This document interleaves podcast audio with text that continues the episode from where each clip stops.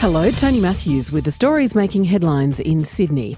Projections used by banks and state governments show climate change could triple home insurance premiums in some parts of Australia and leave other areas totally uninsurable. ABC Investigations' Michael Slezak has more. Last year, the Commonwealth Bank warned that without intervention, climate change would push up home insurance premiums so much they could see the number of customers unable to meet mortgage repayments increase 100 fold. The projections behind the analysis analysis were produced by Karl Mallon of consultancy Climate Valuation. What we see in the data is that there will be certain areas which will be heavily impacted. We will essentially have these uninsurable enclaves. According to those projections, some suburbs in Townsville, Cairns, the New South Wales Central Coast, and Newcastle could see premiums triple. And you can see the data on the ABC News website.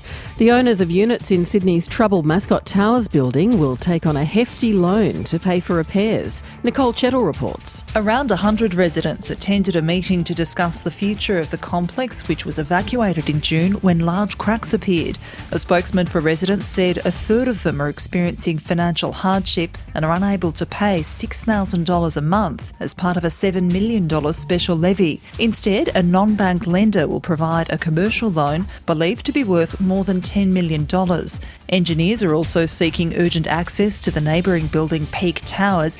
Its development company, A-Land, declined to comment. Residents are hopeful some owners may be able to return home by March. A Sydney knackery that was shown to be slaughtering racehorses by the ABC's 7:30 program was recently prosecuted for animal cruelty. Kathleen Calderwood reports. In September, Burns Pet Food pleaded guilty to four counts of aggravated animal cruelty and to failing to provide veterinary treatment relating to 85 cattle and an injured sheep. Convictions were recorded and the business fined $13,000. In an RSPCA fact sheet tendered to the court are details of cattle being found emaciated, covered in lice, extremely weak and unable to get up.